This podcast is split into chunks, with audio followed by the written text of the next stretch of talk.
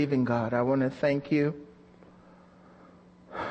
Minister to us tonight and help us to be the believers that you've called us to be. In Jesus' name, amen. You know, in recent times, I'm beginning to, just like what Pastor Andy said tonight about what's happening to America. Uh, you know, Christianity is dying, according to what they said. Um, I'd like to cancel those words in the name of Jesus. I'd like to cancel them. These are things against the church. But I also think that Christians should take these things very seriously. Uh, because if they are saying it, Satan is behind it, believe me. That's his heart's desire. That's what, what he wants to do to the United States. And I believe that he's also working on unbel- uh, unbelievers and putting people in strategic places to bring this his desire uh, to bear on the United States. And we cannot just sit still. We have to become militant in our faith and, and begin to really rise up in prayer if we need to fast. Uh, I know that back home, if this, if they hear that, there will be churches that will be having all-night prayer meetings and making decisions. We, as Christians, have to make personal decisions because God is going to hold us responsible. This is our time. What you do with the faith, the Bible says we should defend the faith. We have to defend our faith. And if they're saying these things about our faith, we cannot just say, well, they don't know what they're talking about. This is coming from the enemy. We need to stand up and decide we need, we're going to do something. If I have to pray, I'll pray. If I have to give, I'm going to be aware of what the enemy is doing. If we are in a battle, you need to know what the enemy is doing so that you can fight. So we really need to stand up. I'll probably go, in, go into that on Sunday morning as well, Pastor Andy. So that uh, as a church, we need to rise up and say, we're not going to take that for the United States of America. What happened to Europe is not going to happen here. And if we stand up, then God will lift up a standard against the enemy. And uh, instead of Christianity diminishing or dying, uh, Christianity will become a powerful force again in the United States. And they will be amazed. They won't want to see themselves saying what they said in the future, amen, because God would have turned everything on them. Tonight I want to talk about uh, the habits of highly effective Christians. Habits of highly effective Christians. That's so good. We're talking about what's going on in the United States. And um we'll be looking at what Paul, I mean Peter told us in his word. Peter was a disciple that had a lot of faith.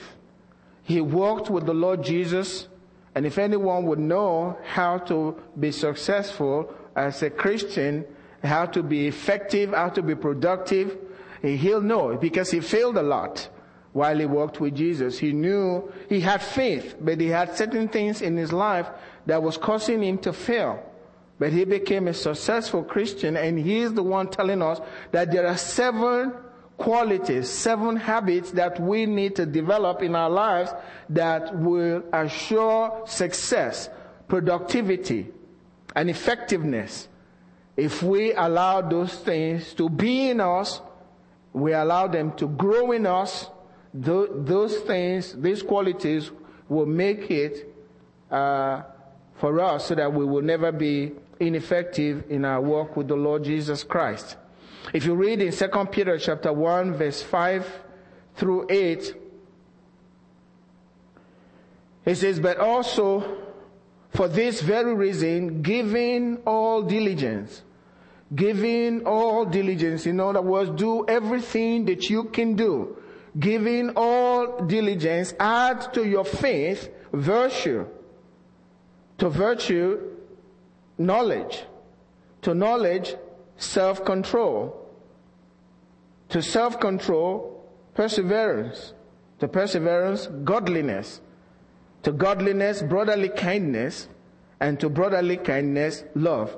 For if these things, that's these qualities, are yours, if you possess these qualities in increase in measure or and abound, you will be neither barren nor unfruitful in the knowledge of our Lord Jesus Christ.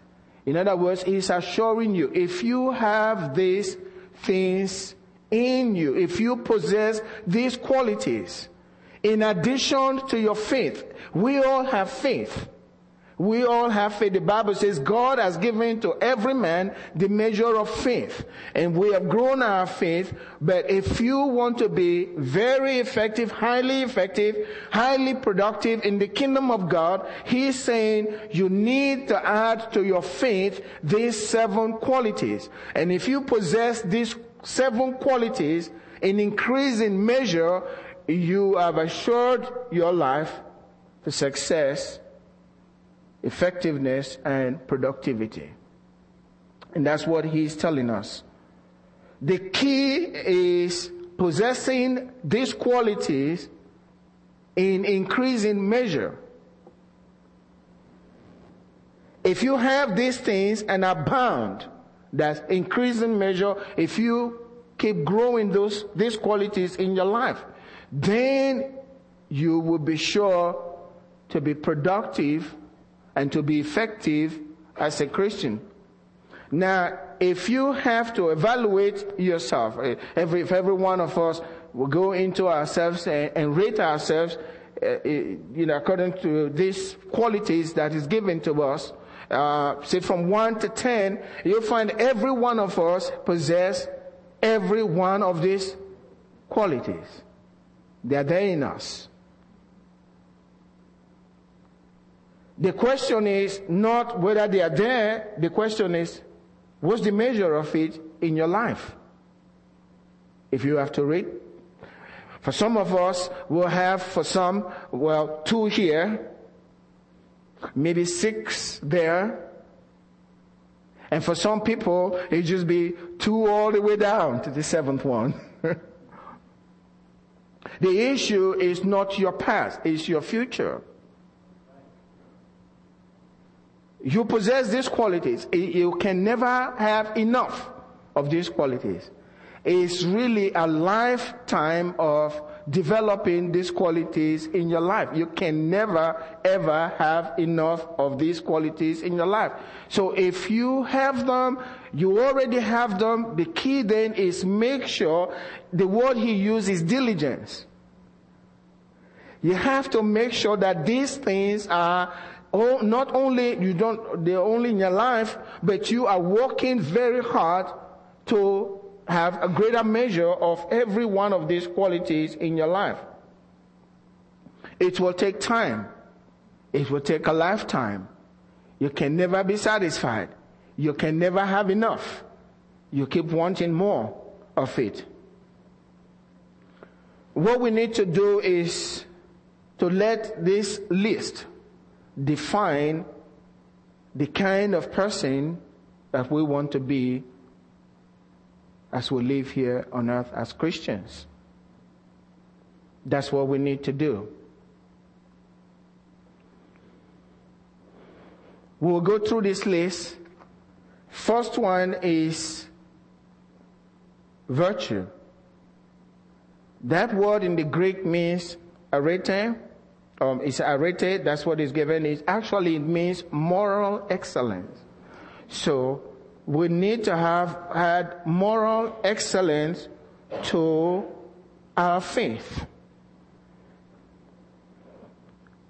Good character. Good character. It is. Uh, it has to do with behavior. Now, Abraham Lincoln says that um, character is like a tree. What follows after character, what people see, the fame and everything that goes with your character is the shadow that people are looking at. Most people chase after the, the shadow. We need to chase after character because that's what God is looking for in our lives. Moral excellence. Now, have you heard people say something like this? Because what this is talking about is active goodness. You hear words from people and say, well, yeah, he drinks sometimes. And uh, sometimes cheats on his wife. And uh, uh, but he's a good man. He has a good heart. You heard of that? People say things like that. Well, this is not talking about your motives, whether you desire to do what is good or you have a good heart. This is actually talking about active goodness, doing what is right. It has to do with character. That's what God wants. Add to your faith character. Add to your faith moral excellence, moral goodness. So good intentions are not good enough. You have to act on it. One thing that we must realize when we talk about goodness, goodness is not going to take anyone to heaven. We know that. Being good is not going to take anyone to heaven. But goodness in your life, that moral excellence is a show or an evidence of the fact that you have been touched by God's grace. That's the evidence that God is at work in your life and that you are actively walking close to God. You can't be living like the devil at home and in a church you are a saint. You will not be effective. You will not be productive. That's the way it is because people can see these things. We have to constantly, this is the way to do it, is constantly pursuing after good works. Even though goodness, being good will not take us to heaven, that is exactly what God called you into. The reason why God brought you to be with him is for you to do good works. Ephesians chapter two verse ten tells us this. For we are his workmanship created in Christ Jesus. We were created in Christ Jesus for good works. To do good works. If you are born again, you are supposed to have moral excellence in your life. Do good works. If you don't do that, you will not be productive as a Christian. You will not be effective. Your testimony is no good. Now, it's really tough when you see people that, you know, they quote a lot of scriptures and they know a lot of scriptures and all of that. It's, it's, it hurts to see them not being good. You know, and, and unbelievers recognize it. And your word doesn't make, and, and the worst thing, the bad thing about it is they generalize it and they call all of us, you don't like the word, hypocrites. That's what's affecting the church. That's why the church is not being very effective. Because we are not pursuing after good works. We were created in Christ Jesus to do good works. If you are a Christian, that's your job. To do good works. That's why you were created in Christ. That's what's going to make you effective as a Christian. You don't have to do it for them to see, but that's your calling. That's your calling. You pursue after it. Paul, uh, Peter says, with diligence, add to your faith. You already have faith, but you need goodness along with your faith to really please God and for you to accomplish what God called you to do in life. You need that goodness. They can, they can respond to you, but when they start seeing all those shady actions in your life, guess what? Their faith destroyed. Many young Christians have been destroyed because they've looked at people that they looked up to acting bad. You know? Hurt them. And some of them can hardly recover. You destroyed the one Jesus died for because you will not follow moral excellence. Excellence. And that's what God says we should, we must do. And he said, do it with diligence. Do it with diligence. It's everything. You must add this to your faith to be effective. Having faith alone is not enough. You must add this to your faith for you to stay. And it's a lifetime. You can't just be satisfied. You want to continue to be this way. We were called to good works. that God prepared beforehand that we should walk in them. You understand? Don't you want to walk where God wants you to walk? In goodness. Good works. It's like watching a kid, you know. They are really mischievous, you know what I mean? You yell at the kid, come, stop that! Stop that! And you get away, you get the kid away from doing that stuff. And he goes to, to a, a corner and he's looking around and you know what he's doing. What is he trying to do? He's looking for another mischievous thing to do, right? And that's pretty bad, huh? But that's, that's, that should be our attitude.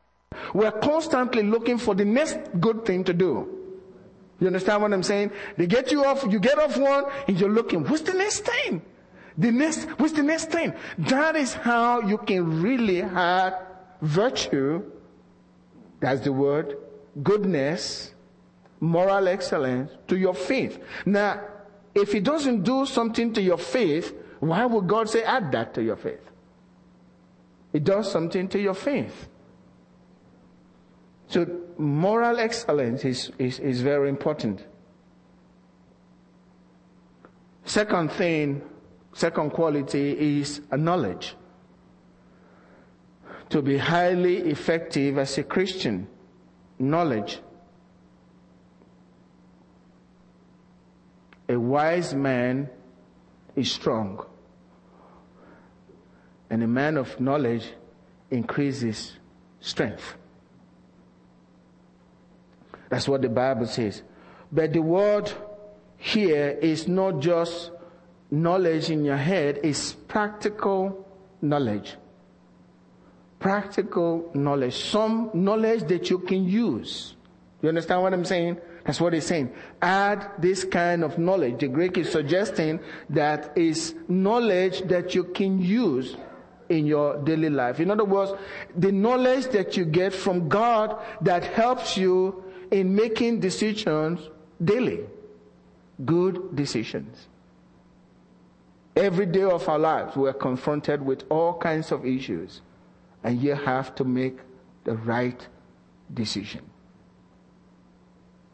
And the only way to make the right decision, knowledge. Amen? That's what he's asking. We need to increase in knowledge. We need to spend time looking at God's word and, and deciding. There are issues that come to us and, and, and it seems good. But as you think on it, you begin to go into the word of God in your mind. I don't know if I can do that. You understand what I'm saying? Because you have knowledge. It seems good. It seems like there's going to be profit coming out of it. But based on God's word, it's not a good thing. But if you don't have knowledge, you jump into it and you hurt yourself. So he says, add knowledge to your faith. It's so important. There are so many deceivers out there today. People telling all kinds of stories. If you don't have knowledge, they'll take you out in a minute. You have to understand the word of God. You know, the thing is practical knowledge. Have you seen, have you heard of Christians or seen believers that come into the faith, they are really excited, and then they start reading in the scripture and they get sidetracked by some kind of uh, Uh, an issue, maybe something in Genesis, like uh, where did Cain find his wife?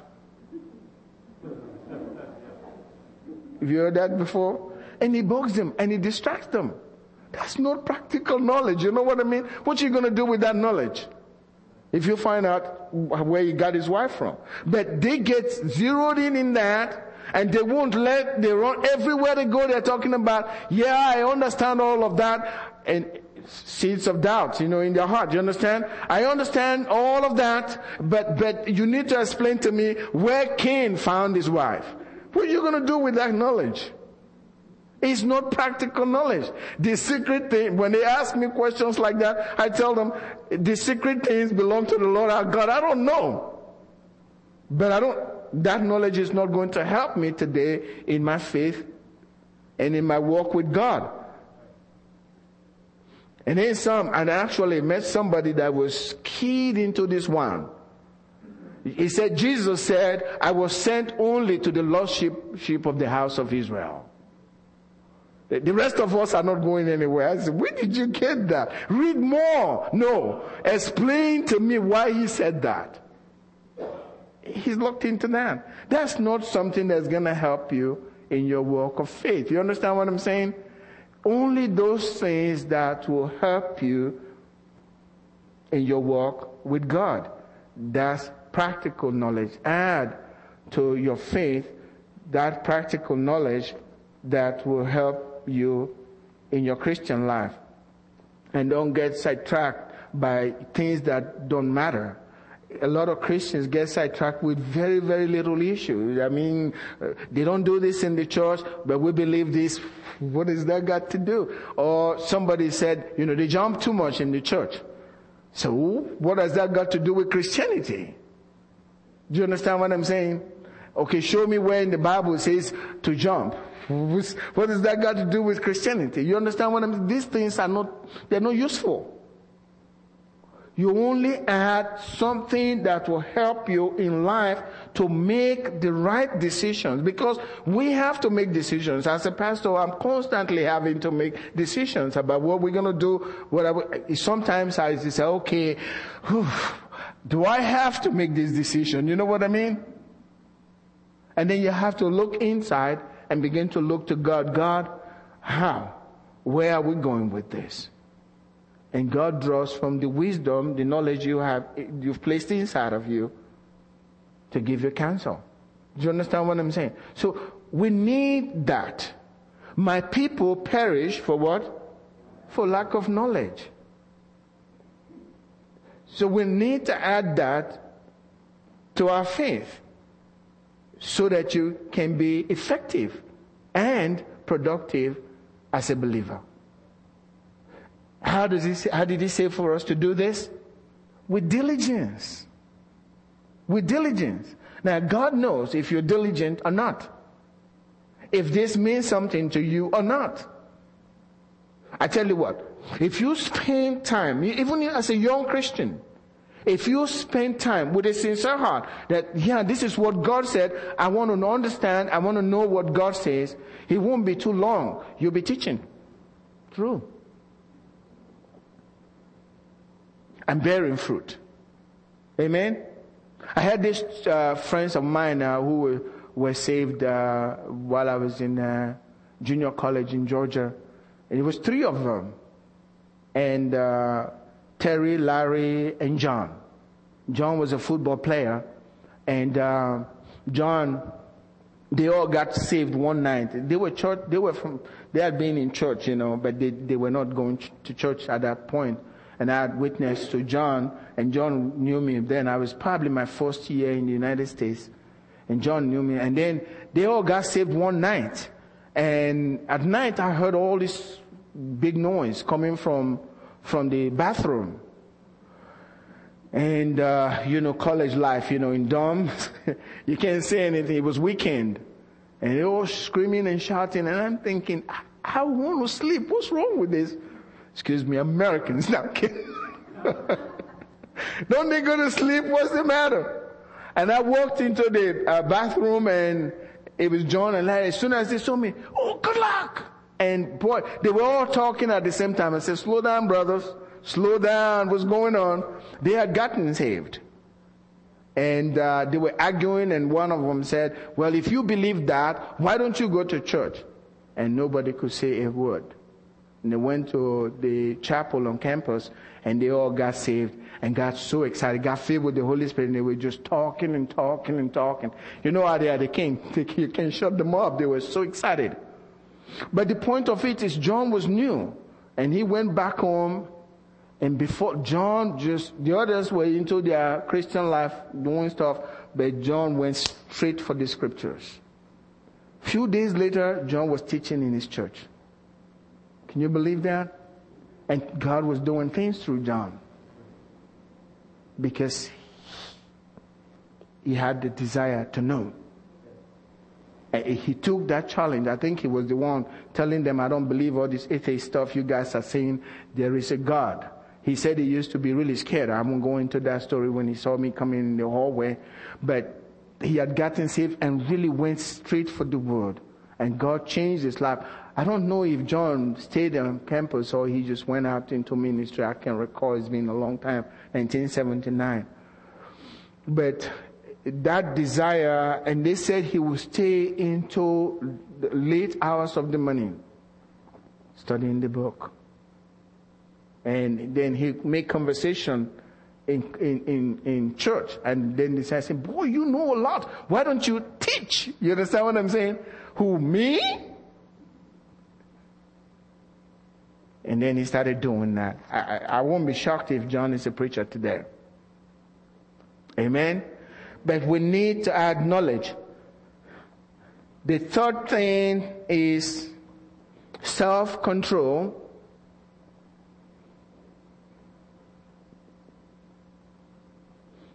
And uh, self-mastery, that's the way I put it.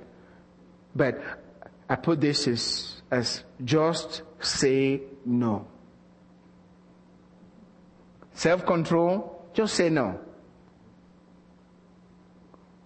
Every day in our lives, we are being tempted to compromise our priorities. Every day. Things come at us, thoughts, actions, words to say. Somebody got you mad. You want to say something? Every day we are being tempted to change. The key self-control here is learn to say no. There is a strong connection between living a holy life and saying no. Amen? It's a strong connection there. Just as people go out and impulsively buy when they don't have money and get in trouble, the reason for that is they can't say no. They are in the mall, they have the credit card, you understand what I'm saying? They see something, they can't say no. Sometimes some people are even afraid to tell the salesperson no because of what the salesperson might think about them.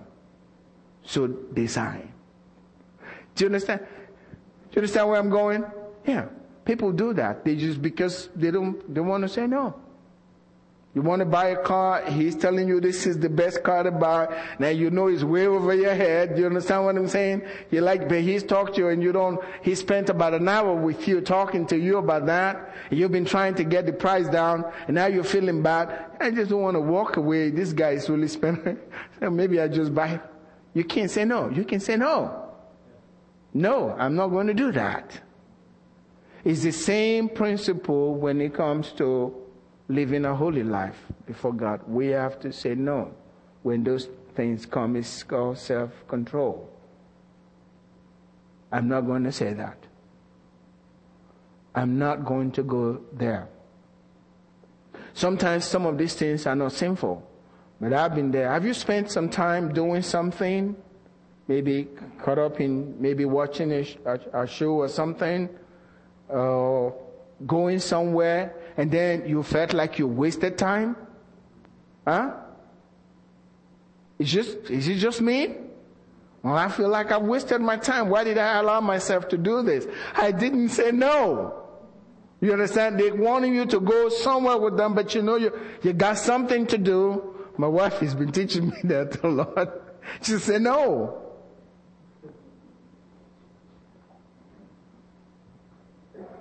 Just say no. Amen. I'm not going to do that. And that is so important in other areas of life, saying no. Moral issues in life, temptations coming at you, is absolutely no. No. And once it comes out of your mouth or in your head and you voice it out, you're not going there. No. That's self-control.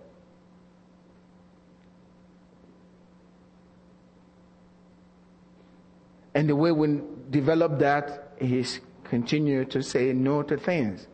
Before long, it won't be hard to say no. You've dealt with the very hard ones, these little ones, no big deal. Before they say, no, I'm not doing that, it's over. But if you haven't learned to say no, then you give in, you feel bad, and then you repent, and you go back again. Self-control. Paul says to add, I mean, Peter said to add self-control or self-mastery to that.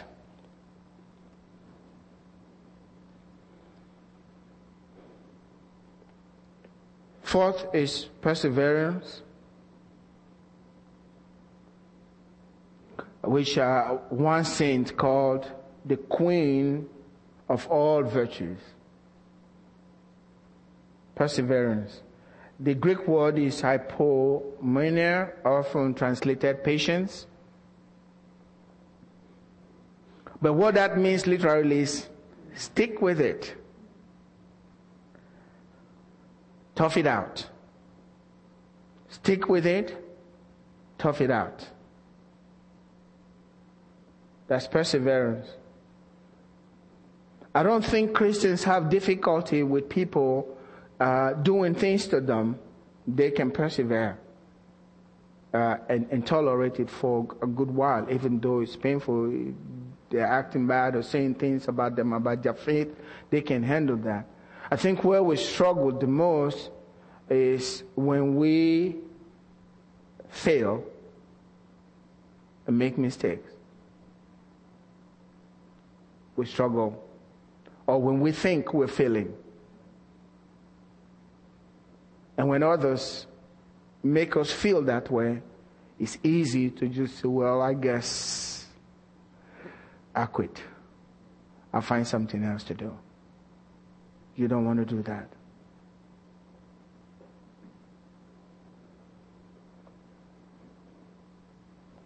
We need to develop this. We shouldn't give up because you are failed. When you fail, that says you have tried. You understand what I'm saying? It's better to try and fail in something than to sit and do nothing. If you don't try, you'll never fail. If you don't try, you won't even have any opportunity to be discouraged. But you are already a failure.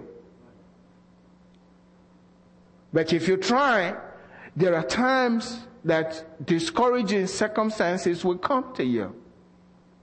And sometimes I really believe that it's a test from the Lord to see what you will do if you will quit. That's why the Bible says that we should not quit doing good works. Don't faint. Faint in well-doing.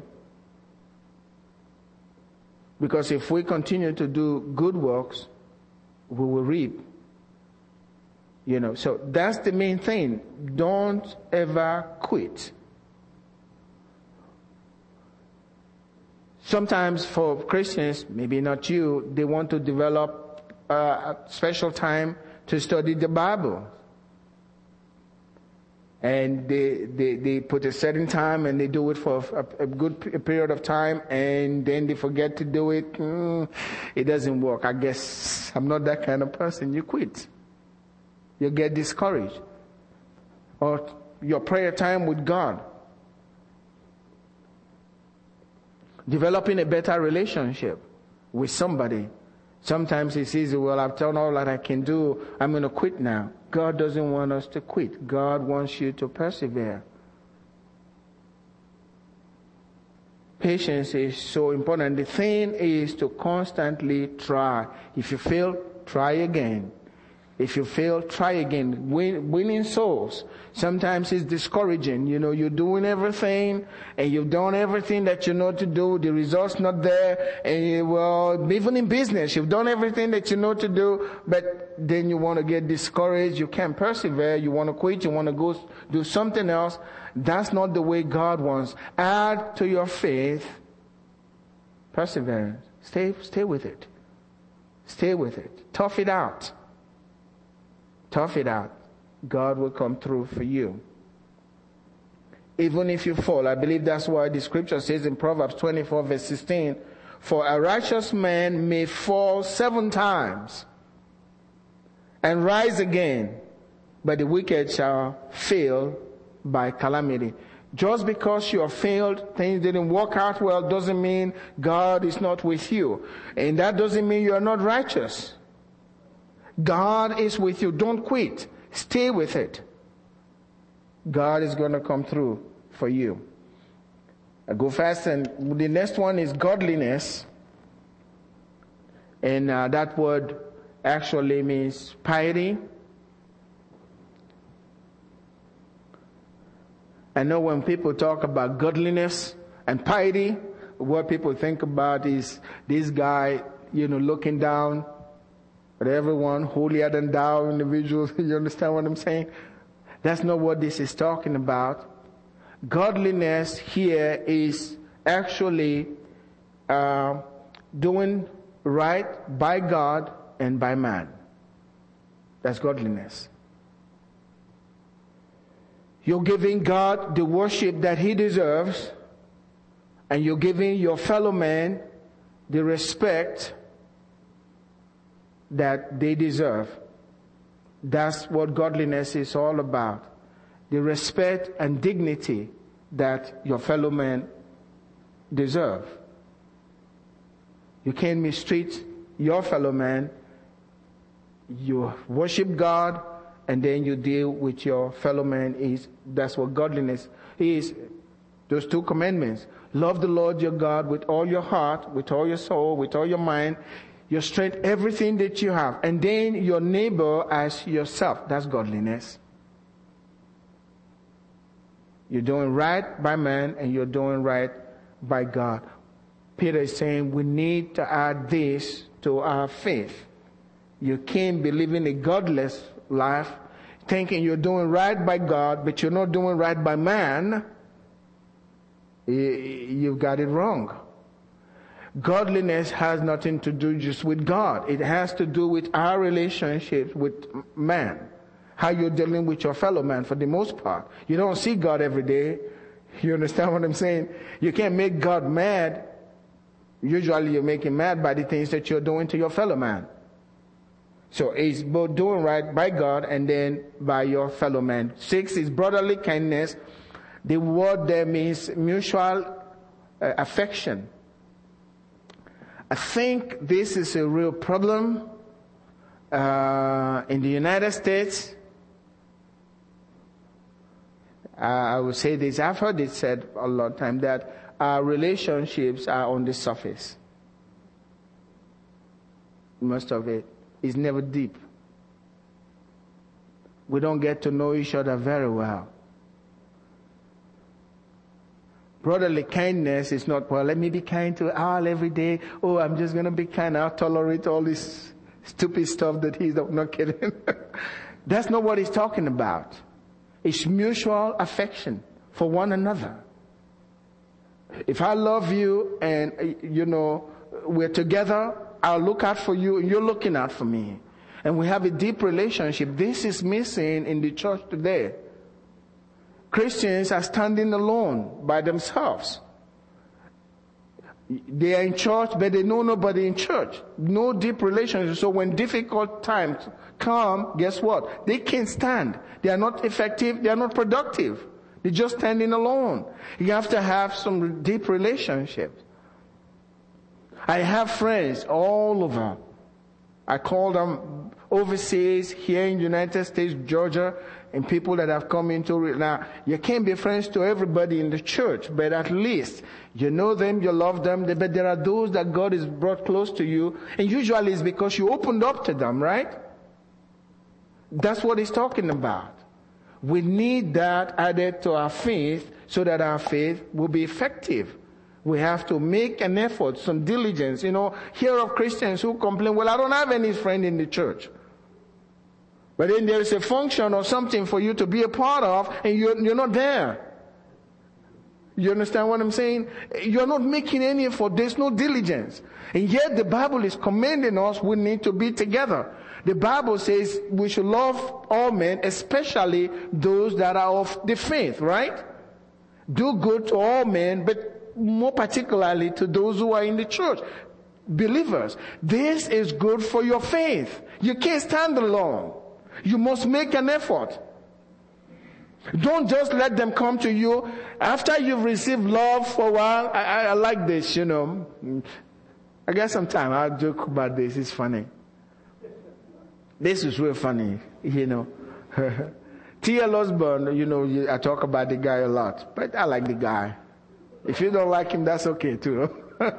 But I like the guy. He had prayed for this uh, street guy. You know, he was uh, he was crippled.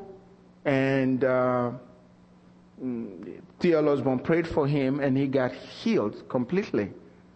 And then he put him on stage. You know, it's a funny story. And when he sat on stage, he looked around and he saw all the big ministers in the country. Not pastors now, I'm talking about government officials sitting with him. And he's like, oh my God, why did he make me sit among all these people? And uh, he had himself, he had his hands like that, you know, just looking. And T L Osborne was bragging on him, how God has healed him.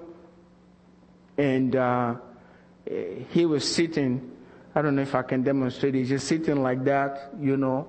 And T L Osborne went and sat by him and pushed him back so he'll be sitting real well in his chair, because he was he was sitting at the edge. And he did it, and then T L Osborne crossed his legs, his leg like that, and said, do that. And he did that. He said, does that feel good? He said, yes, yes, yes. It feels good. He said, you are a prince now. You are a child of God. Forget about all these guys. You are the real important one here. The guy said, yes, good. And the next night, T L Osborne was preaching, and he said, look at him. As soon as he said, look at him, the, man, the guy went back to his seat, and then he crossed his leg for everybody to see. It was special. And every time he refers to him, he would sit back like a big shot. He would cross his leg and look at the people. Yeah, I'm a good, tough guy. And brought him. Then he called him up, and he started loving on him. You know what I'm saying? He was loving on him, hugging him and everything. It just kind of building his uh, self-esteem right before everybody. And then he turned around and said, now, I've been loving on you all these minutes. Now, it's your turn to love on me. Give me a hug. And the guy, you need a hug from me? His eyes went, really? He said, yeah, I need your love. Love me back. And he reached out, and T L Osborne said, that was priceless. He said, but that's brotherly kindness. You understand what I'm saying? Brought to the same level. Gives you self-esteem. We need that for one another. You understand what I'm saying? Sit there walking with you. You're loving me. Me loving you. And we know we know we are children of God. That's what we should be doing to one another. Amen? Brotherly kindness. And then that follows. What follows that is love. What follows that is love. You can't have brotherly kindness without love. And this is what the scripture says, Colossians chapter three, verse fourteen. But above all these things, put on love, which is the bond of perfection. This is the glue that ties all those qualities together. It's the bond. Amen? We need all of this to be highly effective as believers. Love, goodness, knowledge, self-control. I'm not going to say that word, even though I feel like saying it, because I've been hurt. You hold back. You say, no, I'll say something good instead. Perseverance, godliness, towards God, towards man, brotherly kindness, true love from Jesus. Would you stand with me tonight?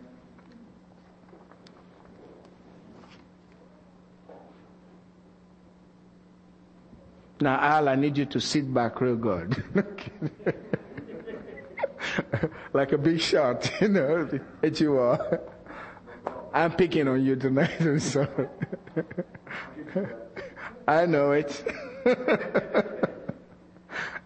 Would you just lift your hands up to the Lord and give Him thanks, and how much He's loved us, how much we're to love one another, not jealous of one another,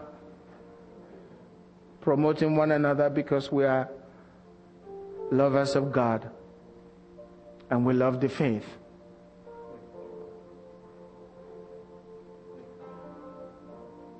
We've come from death and we've moved on to life because we love the brethren. Amen. Father, I want to thank you. Thank you for your word tonight. Help us to excel in all these qualities. Help us to grow them, to hold fast to them with all diligence. Help us to have increasing measures of this, of these qualities in our lives so that we can be effective and be productive in the kingdom of God. Thank you, Father, in Jesus' name. Amen. God bless you.